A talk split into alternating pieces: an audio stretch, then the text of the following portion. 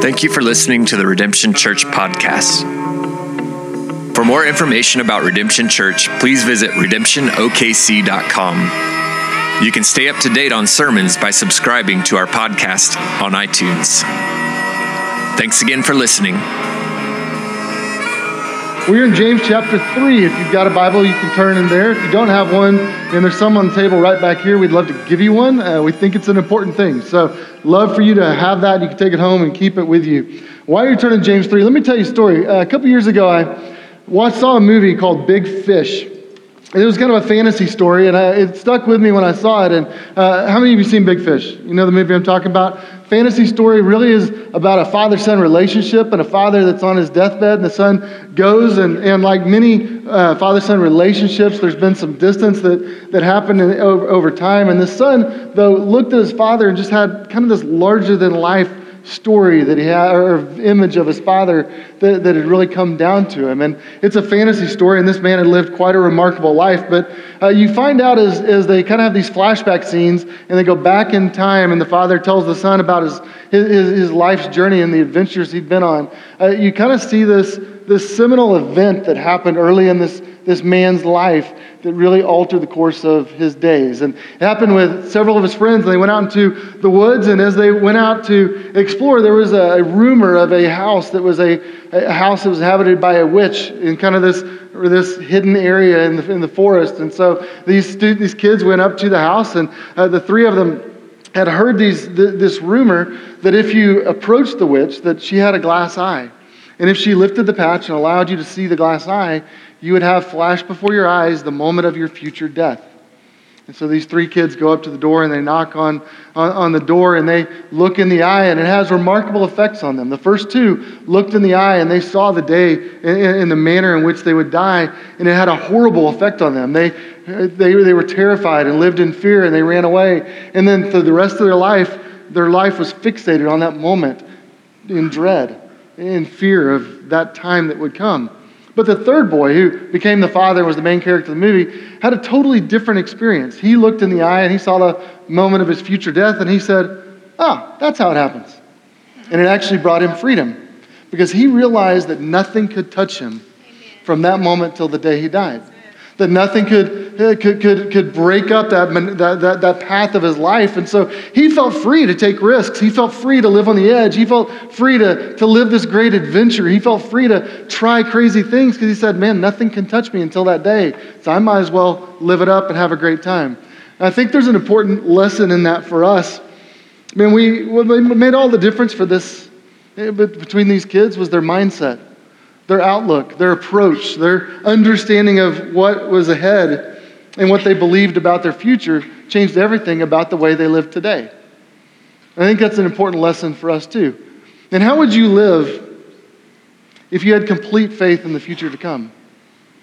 How would it change the way you thought about today if you had no doubts about what happens tomorrow?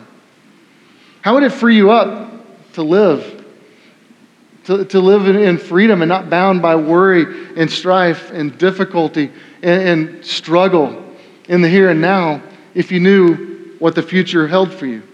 I mean, I think that's what, uh, what we're going to look at today. We're, today we're going to look at the, a story of what happens when we live in fear of today.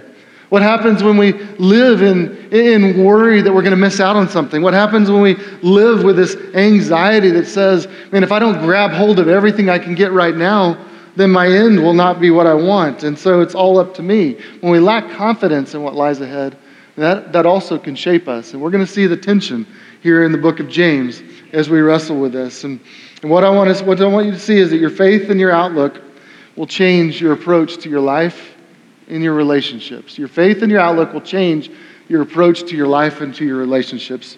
So, James 3, I'm going to start in verse 13 says, Who is wise and understanding among you? By his good conduct, let him show his works in the meekness of wisdom. But if you have bitter jealousy and selfish ambition in your hearts, do not boast and be false to the truth. This is not the wisdom that comes down from above, but is earthly, unspiritual, demonic. For where jealousy and selfish ambition exist, there will be disorder and every vile practice. But the wisdom from above is first pure, then peaceable, gentle, open to reason, full of mercy and good fruits, impartial and sincere. And a harvest of righteousness is sown in peace by those who make peace. This is the word of the Lord. As we look at James and think about where we've been in James, James chapter 2, we saw faith and works, that, that somehow our, our faith is something we possess, something we have, something we live out of. And because we have real faith, that we are going to work it out and then it will show up in the course of our lives. We said that real faith really works to bring about change in our lives and that, that, that, that our works are kind of a visible demonstration of an invisible reality of faith in our lives. So, James is going to continue that argument as we work here through this section of James chapter 3. He's going to, he's going to expand on that argument. Who is wise and understanding among you? Raise your hand. He's going to say, Prove it, right?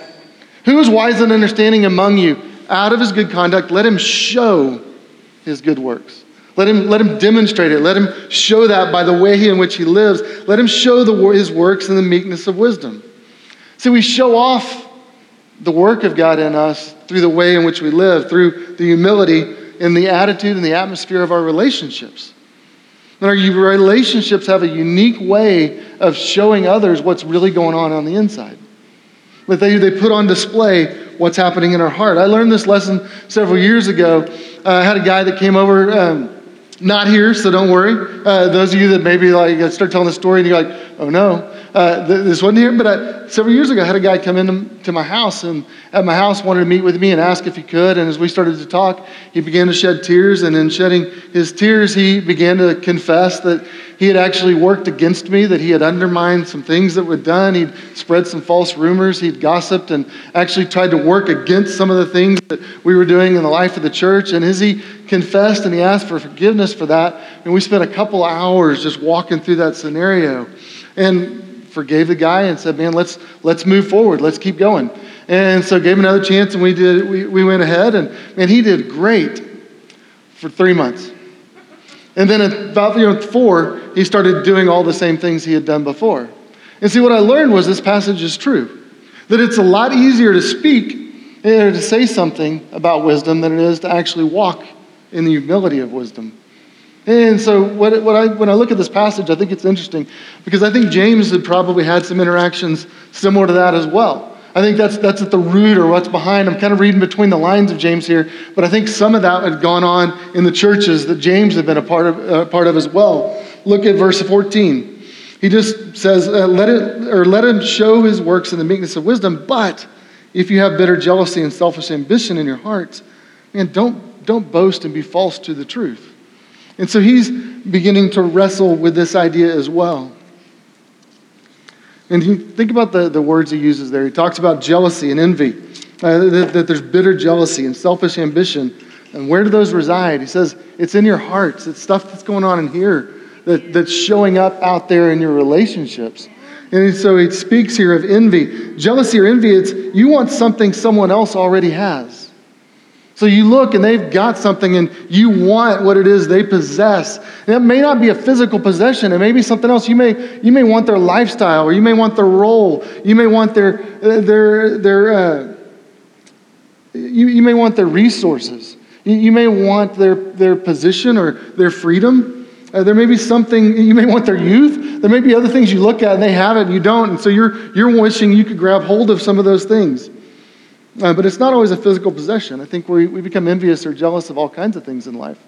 And, and those needing something now can really shape the way in which we live our days. I mean, one of the commentators I read, Luke Timothy Johnson, said this, and I thought this was really profound.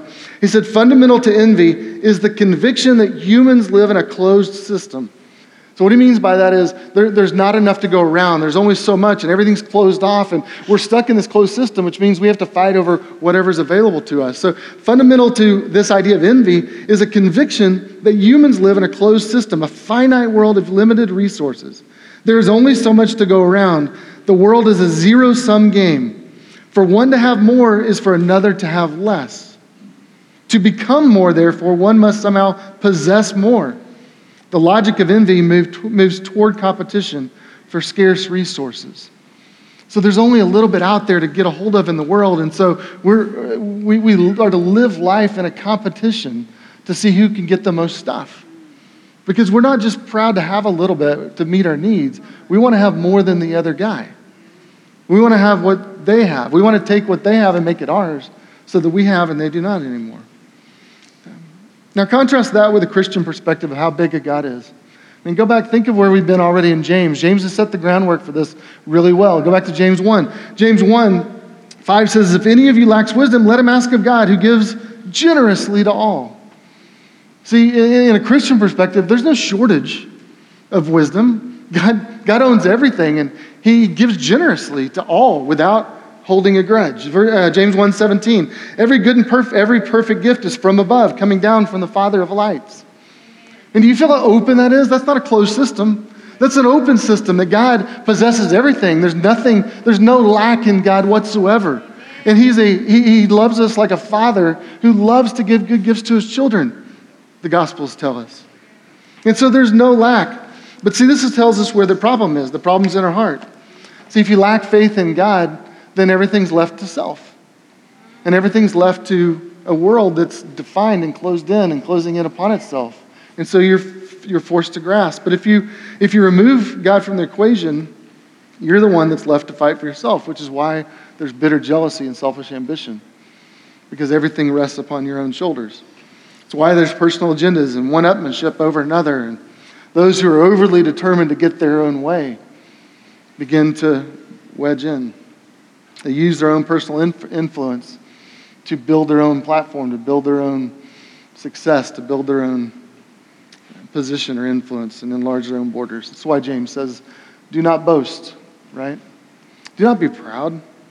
To take pride in or to put confidence in yourself is going to lead in boasting. It's, it's going to lead you to boasting. See, what, what we understand here and what James, I think, is saying is that they, these aren't idiots. Like these are people that they, they have an approach to life, they have a worldview, they have an outlook, they have a, a, a, sense of wisdom with which they're trying to live. It's not like they're, they're taking an accidental approach to life. They've considered their options and said, you know what, this is what I think is the best option for how to navigate the world. It's just not a biblical option. They have a logic of life, they make plans, they orient themselves. The problem is, it's not God's plan, it's an earthly plan. And so as you get into this, Doug Moo uh, calls this phantom wisdom.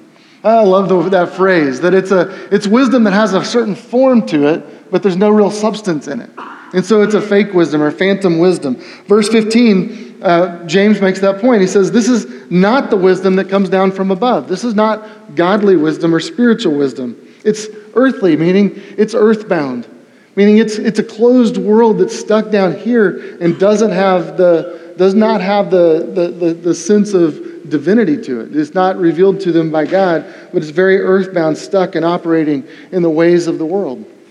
And he goes on and uh, talks about it being unspiritual, meaning it's opposed to the Spirit. It's something that, that, that doesn't have its roots in the life of God and the Spirit of God but it's an unspiritual thing, meaning it's not Christian. In fact, he goes on and says it's demonic. Now, this is actually a progression, right? So he goes, he's building his case and making it, uh, kind of making this crescendo or pushing it out to a bigger degree. So he starts off and says it's earthbound, then it's unspiritual. Then he gets pulls out the big the, the tough stuff and says it's demonic. Now, when he says it's demonic, he's not saying that this, these people are possessed by a demon. He's saying that this is kind of devilish thinking. That this is this originated in more of a demonic sort of a, a realm. This idea reflects more the devil's way of operating than the Lord's way of operating. Think about it the way when Peter said, uh, when, when Jesus said to Peter, Get behind me, Satan. This is kind of that sort of a thing. He's saying, Look, you're operating according to a false set of principles, not the way that, we that we operate. So James says all of these things, though, have an effect on our relationships, right? That they're going to cause disorder, that they're going to fracture, uh, fracture the, the community that God intended us to give. See, God wants us to live in a world of shalom, in a world where peace and wholeness reign, in a, in a world where the attitudes and atmosphere allow everyone to flourish and to grow. But when these things enter in, it begins to fray the fabric of the community. Um, so you see these harsh, kind of emotionally manipulative, argumentative sort of things that, that create restless relationships. And you ever realize just kind of know it all people just have BO? Like they have emotional BO. Like they walk in the room and you just, the smell of it just kind of turns you off. You know what I'm talking about? She knows exactly what I'm talking about, right? Um, but, but you do. You have those people that when they walk in, you're just like, oh no. And like the room just kind of begins to, to, to dissipate any of the energy in the room. And I, my, my son Jake plays football, and middle school boys, I just, you, you probably know this, but just in case you don't, you guys stink a lot when you work out. And you, when you exercise and you get in the car, and it's, it's tough on the rest of us. There's a sense in which your BO takes over. But my, my, my son Jake has a unique ability in that his gloves, for his football gloves, the ones he wore for, was a wide receiver, and played uh, as he plays, as his gloves, they smell so bad that we literally count down the weeks to the end of football season till we can burn them because they need to be they need to be ruined. But I found this interesting thing. One of the other mothers that carpooled was a lot smarter than I was, and she uh, told us this story one time where she uh, said that that she actually, when Jake gets in the car, she actually started keeping a Ziploc bag in her car, and she pulled it out, made him put the gloves in, and sealed it off because she didn't want to have to smell that in her car on the drive whenever she brought Jake home. Now, she was smart because what she understood was when someone has BO, you have to, you have to seal it off. You've got to set a boundary between it and everything else. Otherwise, that, that scent is going to pollute the atmosphere of everything around it. And it's going to hinder the joy of everyone in that organization. If you've ever had to lead an organization, you realize that sometimes you have to not put them in a, not put them in a Ziploc, because that's criminal. But sometimes you have to set a boundary on people that have emotional BO Otherwise, they're going to drip all over the room and they're going to bring down the entire organization. And so you realize that has to happen. Parents, it's why sometimes you've got to set boundaries on kids at home when they're in a bad season. It's why sometimes we have to, we have to set these lines. And that's what I think James is trying to get us to understand that arrogant, demanding, inflexible people are like that. They change the atmosphere in a room so that everyone else has to smell the stuff that's coming out of their lives. It's interesting, James uses harsh words. He says, he says, Your life is a lie. He says, Don't boast, right? Meaning, you're boasting, you're pretending you have something you really don't have. You're, you're not being real or authentic about it. Your life is a lie. Then he says, Your message is a lie. He says, Do not be false to the truth. And then he says, Your impact will also be a lie. It's going to bring about disorder in every mean practice. So he's, he's talking here primarily, I think, to spiritual leaders who have gone astray and who have, who have brought in some kind of negativity into the life of the church. And how many times have you interacted with someone and invited them to church and you just get the sense that maybe through the words, maybe through the reaction, that people go, man, you know, I've sort of tried that and I've bear the wounds of some of my interaction with spiritual people. And because of some of the harshness, because of some of the power plays and, and the politics and the junk that happens sometimes in, in spiritual movements or religious movements, I mean, they just have taken a step back from the faith and said, man, if that's what the manner looks like, I don't know if I want to believe the message. See, our message and our manner needs to go together. We need to have a scent and the aroma of the gospel about our lives. Here's the thing it's easier for me to preach about sin than it is for me to preach about holiness and humility because I know a lot more about sin. Right? It's easier to step on those toes. It's like that's territory I've lived in all my life. It's harder to, to cultivate the other and to talk about the other. And I know that to be true for me, but also uh, see in James that he's going to push us in a new direction. Uh, or he's going he's gonna point out, though, the, the, the brokenness that sin, that sin produces. Verse 16. Notice what it says. It says that selfishness and bitter attitudes are destructive of the community, that they produce disorder in every vile practice. Disorder means it's like the fabric of the community begins to get frayed and begins to come apart. If you imagine that we're a tapestry and the ends of it become frayed and it begins to unravel, that's kind of the picture he wants you to get is that when we, when we live in these ways, it unravels the fabric and the beauty of the thing that God has stitched together.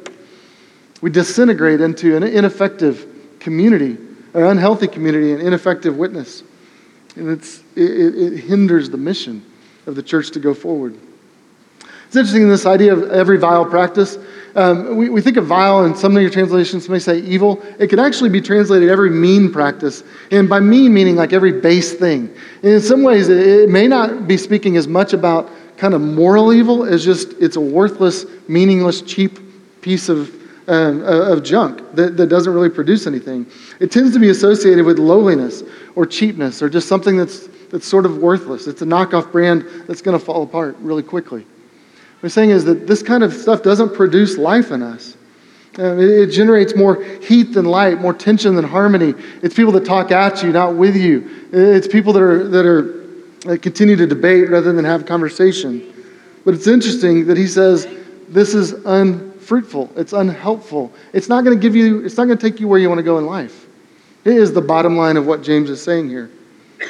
But friends, there's another way. This is what I love about, uh, about the tension you feel in this passage is he kind of says, man, here's what this is, what's going to happen if we live this way.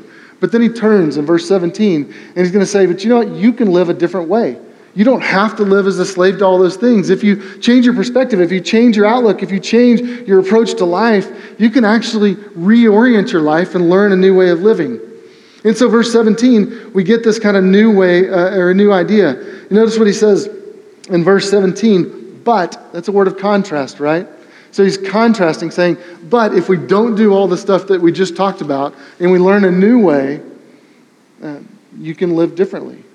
Where does the new way come from? But in verse 17, but the wisdom from above. Notice that I think it's an important statement that the wisdom that we have has to come from outside of ourselves. Can I give you a prophetic statement today? If, if the fullness of the wisdom that you're using to navigate life came from inside of your own skull, you are in trouble. If the, if the fullness of the wisdom that you are using to navigate and to decide how you're going to live all came from right here, then you're going to be in trouble. We need wisdom from outside of ourselves. That's why James says, but wisdom from above. Wisdom that comes from God, wisdom that's divine in origin. See, we need God's help, the wisdom of His Word and the help of His Spirit. And here's the good news God, God loves to help us.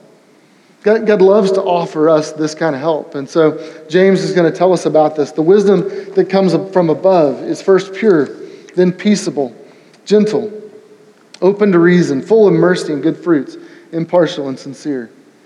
The list is, is a direct contrast with, uh, with, with the contentious, argumentative guys we read about just before. Those who are given to self bitter envy and selfish ambition. Here he says this is the way, in some ways, he defines what it looks like to walk out the wisdom of humility or to live in, in meekness. So let's just walk through the list really quickly. First, he says pure. Pure just means that it's untainted, that it's undivided, that it's whole. And so uh, it's a pure faith that says, man, God, I'm giving God all my all. I'm not holding anything back, but I, I want Him to have all of who I am. And so there's a sense in which it's an unmixed heart, but it's purely or completely God's. And it's peaceable.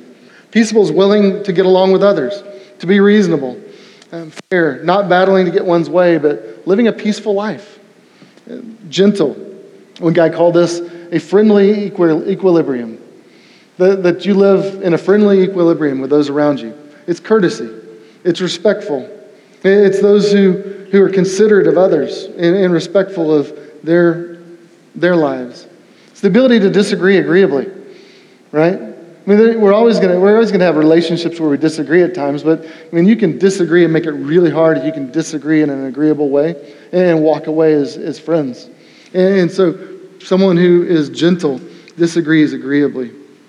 It's open to reason. This one's fascinating to me. Open to reason, literally, if you translate it, could mean able to be bent. It's a contrast to kind of a stiff necked and stubborn way, but it's able to bend your knee to the will of another. I mean, you're, you're teachable. Someone can, can, can offer you some instruction, and you're going, to, you're going to shift the course of your life based on that because you're able to bend your, wheel, your will to yield to another. It doesn't mean that you've got no backbone. It just means that you're, you're someone who can receive instruction. Full of mercy and good works. It means you're generous in your approach to others, that you kind of have an active compassion in the way in which you interact with those around you the, that's what comes out of you. You're full of these things so they spill over into the people around you. And so you're full of mercy that spills over onto other people around you, not just looking out for your own personal interests, but looking out for the interests of others. As Philippians says, you consider others as more important than yourselves, meaning you're so filled up with love that it's going to spill out on those around you rather than just turning in on yourself. Impartial and sincere. Uh, the last two things he mentions there. It's interesting. Impartiality is something James has talked about elsewhere in the book of James, in, in his book, and, and really could, could speak to that here. Uh, in some ways, the, the word I think, though, can be translated better undivided. It's undivided and sincere, meaning you're, you do not have a divided life, but your, your life is, whole, is completely in one, moving in one direction. And sincere uh, is kind of paired with sincere. Sincerity is that it's simple it's straightforward. It's predictable. Uh, you're not guessing what is what what uh, that person is about, but it's obvious what they're about by their life, by their sincerity. And as I look at that list, what I see is that we need to be winsome people. And if your faith is real in you, there ought to be a sense in which there's something attractive about your life. Something that, that people look at and go, man, I want to know more about a life that looks like that. Because there's some wisdom in there and some humility in there that's appealing. See, people, people will grow and flourish in an atmosphere of peace. He's going to say in verse 18 that that's what ultimately allows us to grow. But selfishness and defensiveness never help. And how easy is it for you to laugh at yourself? You know, I look at this, I just think as we navigate the relationships of life and as I think about my own way, I mean, this is hard sometimes. It's hard to live at peace with others. Sometimes it's easier to defend my own territory. Sometimes it's easier to kind of set up some walls to try to protect myself from someone else. And yet, when I look at this, I see this call and this invitation in to a different way of life. And one guy, Stuart Briscoe, said this about a pastor, and really he was talking about any Christian leader, but I think it applies to all of us. He says, qualifications for a pastor, he says, you need the mind of a scholar, the heart of a child, and the height of a rhinoceros. Right? Like, you got to get some thicker skin. And this is one of those things that, honestly, for me, was something I, I've had to learn and grow into in some ways. That not everything needs to penetrate to the core of your being. That some stuff just needs to deflect and bounce off and don't need to be taken in. But it's tough to live like this and to walk in wisdom.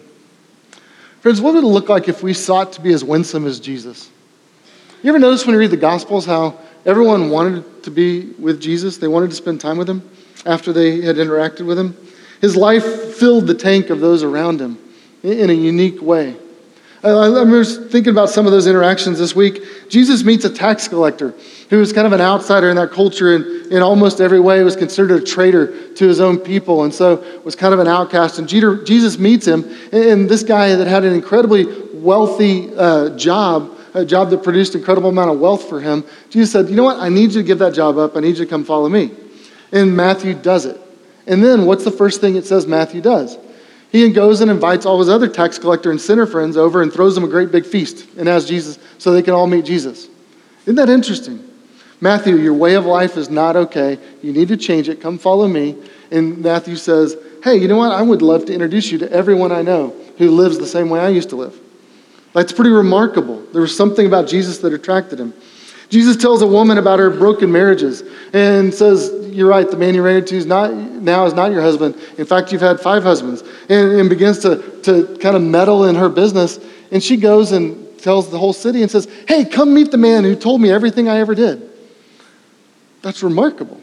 That something about the interaction and his manner, even in speaking hard truth, drew her to him. And she wanted to introduce others to him.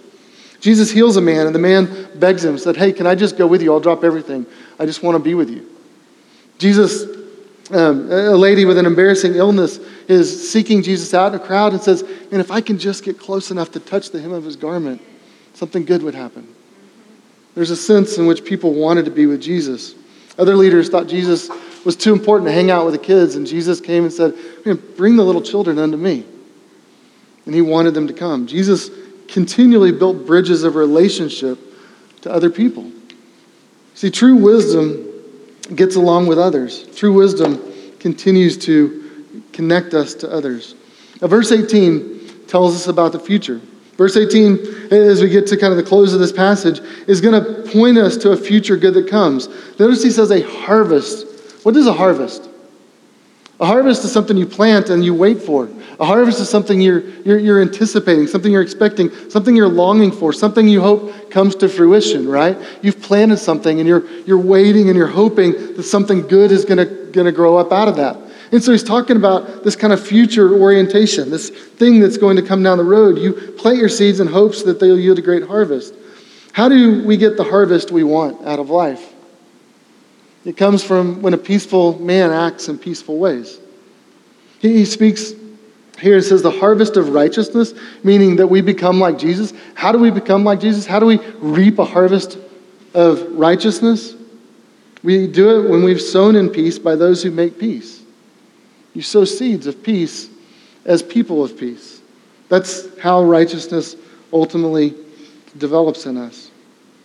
And Jesus said, Blessed are the peacemakers, for they will be called sons of God. In, in the Beatitudes. And peace or shalom, this idea is really a bigger idea than we think about it. We kind of think of it like this kind of like I'm going to have this moment or this feeling of peace or something in me. And uh, I think that may be an aspect of it, but biblically it's a lot bigger than that. The side of shalom means flourishing and wholeness for all of humanity. It's the way God designed the world. When He built the world, He intended for us to live in this sense of shalom or peace that is this constant flourishing of life, this fullness of life that, that we were intended to have. And what happened is sin always disrupts the shalom in life and always breaks it up. And if we want to overcome, if we want to move back into shalom, it means for us to do business with the sin that is there so that this flourishing can take root again. So the peace here is not just a, pain, a tranquil person kind of at, at rest with himself. It really is, speaks much more to our relationship with God, to our relationship with others, to our relationship to our world and the way in which we're supposed to live. And it's most clearly seen in Jesus. You know, if you think of the way, uh, what we know about Jesus, look at uh, in Philippians 2. It says, um, Let each of you not, I'm sorry, uh, verse, Philippians 2, verse 3, do nothing from rivalry and conceit. Who does that sound like? That sounds like the selfish ambition and bitter envy, right? Uh, the people we were talking about earlier in James 3. But, but Paul in, in Philippians says, Do nothing from rivalry and conceit, but in humility count others more significant than yourselves. Let each of you not only look to his own interests, but also to the interests of others. Have this mind among yourselves, which is yours in Christ Jesus, who, though he was in the, in the form of God, did not count equality with God a thing to be grasped or held on to, but he made himself nothing, taking the form of a servant, being born in the likeness of men. And being found in human form, he humbled himself by becoming obedient to the point of death, even death on a cross. See, Christ showed us the way. He showed us what humility looked like. He didn't hold on to his position, but he emptied himself, became a man, even then it was obedient to the point of a cross. Romans 5:1 Therefore, since we have been justified by faith, we have peace with God through our Lord Jesus Christ. So when we have peace with God and we have right relationship with him, then we can live peaceably. This is, this is the source of wisdom from above. That ultimately it's, it's seen most clearly in Jesus and in his cross and in his resurrection in the gospel. It is the thing that tells us the most about, about what this life looks like. That's why true wisdom is grounded in humility. See, humility says that we cannot save ourselves, we're dependent upon Christ for our salvation. See, the Christian life says we, we can't depend upon ourselves, we're dependent on wisdom from above. We can't, we can't even empower ourselves to walk in these ways. We're dependent upon the Spirit to produce the fruit of the Spirit in us so that we can walk by faith, not by sight. We can't produce the harvest of righteousness ourselves. We need God to do it for us. So, friends, here's the question Is your, is your life marked by wisdom? To, to say it in terms of James' way, who is wise and understanding among us? And is your life characterized by this kind of wisdom? Does it look like the, the wisdom of Christ? And maybe you've never put your faith in God. Maybe, maybe as you sit here today, there's, there's just a sense in which you look at your life and say, man, I, I feel disordered. I feel disordered in here and I feel disordered in my relationships. And I just know that some of the ways I've operated have not fleshed themselves out as I would have hoped. And you need to come today, and your first thing is to acknowledge you need help from above. That you need a Savior who would take care of that sin. And you need a reorientation of life. And maybe what you need to do today is to surrender your life to God and to His grace and His forgiveness, and then to ask Him for wisdom, to know how it is that you are, that you are to live. And the good thing is, God meets you where you are. He meets you where you are, and He loves to offer that kind of help. Now, for all of us, and are we walking in that kind of wisdom? Are there areas where, and as I talk today, you kind of go, man, there's some places where I feel like that pressed in on my heart a little bit. Maybe, maybe I need to just confess, Lord, and I've been prideful in this. Or, or Lord, I've been, I've tried to get my own way and navigate my own course in this, and I need to, I need to confess that and just to lay it down. And I need, to, I need your help to repair some of the disorder in my relationships and in my life. And I need to find peace with you so that I can be at peace with others. And you just need to ask God for help today. And the, the wisdom that we need comes from our relationship with God. I think it's interesting that if you look at the scriptures, it says that uh, the fear of the Lord is the beginning of wisdom. If we want this kind of wisdom, it says it starts with the fear of the Lord. And when you think of the fear of the Lord, that, that's not like, you know, I'm trembling, shaking, and, you know, my knees are knocking and I'm shaking and fearful of something. It really is a bigger concept than that. Biblically, the fear of the Lord is more like I'm standing in awe of God. It has much more the sense of you walking up to a cliff and looking down the 1,500 foot drop on the edge of the cliff and looking at the vast sunrise that's here and just stepping back and going, that took my breath away. I don't want to speak, I just want to take it all in. That's, that's the picture of the fear of the Lord is that when you encounter him, when you see him for who he is, that you just, you, you're, you're stopped in your tracks and you're in awe and you just want to soak in it because you're afraid to move too close, but you also don't want to leave. That there's something that's captivating about that for you. Friends, when you, when you know God and you know His majesty and you trust your future to His care, when, when you understand that Jesus said, or that the scriptures say that He who began a good work in you will continue to perfect it, means he, uh, when, when Jesus uh, talks about his relationship with the Father, he says, All that the Father gave to me, I will not lose a one of them. Jesus is going to hold on to you. He's never going to let go to you. Your future is sure. And he's more majestic than anything on this planet. To get and so your attention, when your attention is, is down here fighting for all this stuff down here, I assure you there's a day when you're going to see him and this stuff's going to seem petty. And you're going to want it to, you're just going to let it go and you don't even want it. And so we need to fix our eyes on heaven and trust a wisdom that's from above, trust something that's secure, trust that He is going to deliver us one day so that we no longer bow down and worship in the disorder of the stuff of earth that won't really satisfy us anyway. And this week I got, was reminded by this as Eugene Peterson died at the age of 85, and he was a pastor and a writer and a guy that I've, I've read a lot of his books. I've, I've gone to hear him speak, and has really been a, just a good reminder of the importance of the local church and the importance of the Word of God. And, and really, for me personally, just reminded me that, man, there's a lot of unhealthy ways that spiritual leaders operate and kind of a check on some of those things to point me in a healthy direction. And so, as, as I read this week of his, or last week of him being put on hospice care with some dementia some heart issues and other things that were going on, and knowing that he was in his last days, kind of watched that. But his friends, um, after his death, I was reading some after he passed, and one of the things his friends said, well, friends and family kind of, as they were, were talking about how he passed, that he passed with a circle of friends that he had conversations with, but there was something he said in his last hour that really stood out to me and stood out to them as well. And they said that, that towards the end, one time he, he kind of looked up and just said, Let's go. Yeah. Let's go. And see, there's something about that, that that is beautiful and good. He was confident about his future. He knew what lay ahead. He knew that, that his Lord was going to deliver him. And so he didn't have fear. He was able to, in freedom, just say, Man, let's go. And so, friends, what I want to say to you today is, let's go. Uh, maybe not today. Uh, maybe, maybe not tomorrow. Maybe not in five years or 10 years or 30 years. I don't know how long we we have, but let's start going now. Let's not live as though we have to live for this now and one day learn to say, let's go. I think the message of James is, let's go. Let's begin going now. And let's orient our lives with confidence that our God will deliver us one day. And as we wait for that day, let's go now and, and, live in the freedom in all the days between now and then. Our future is sure. So, what does it look like for us to walk in freedom from some of the little things that bother us now? And just go, you know what, this does not define me because my future is sure. I don't have to walk in fear because my future is sure. I don't have to walk in doubt because my future is sure.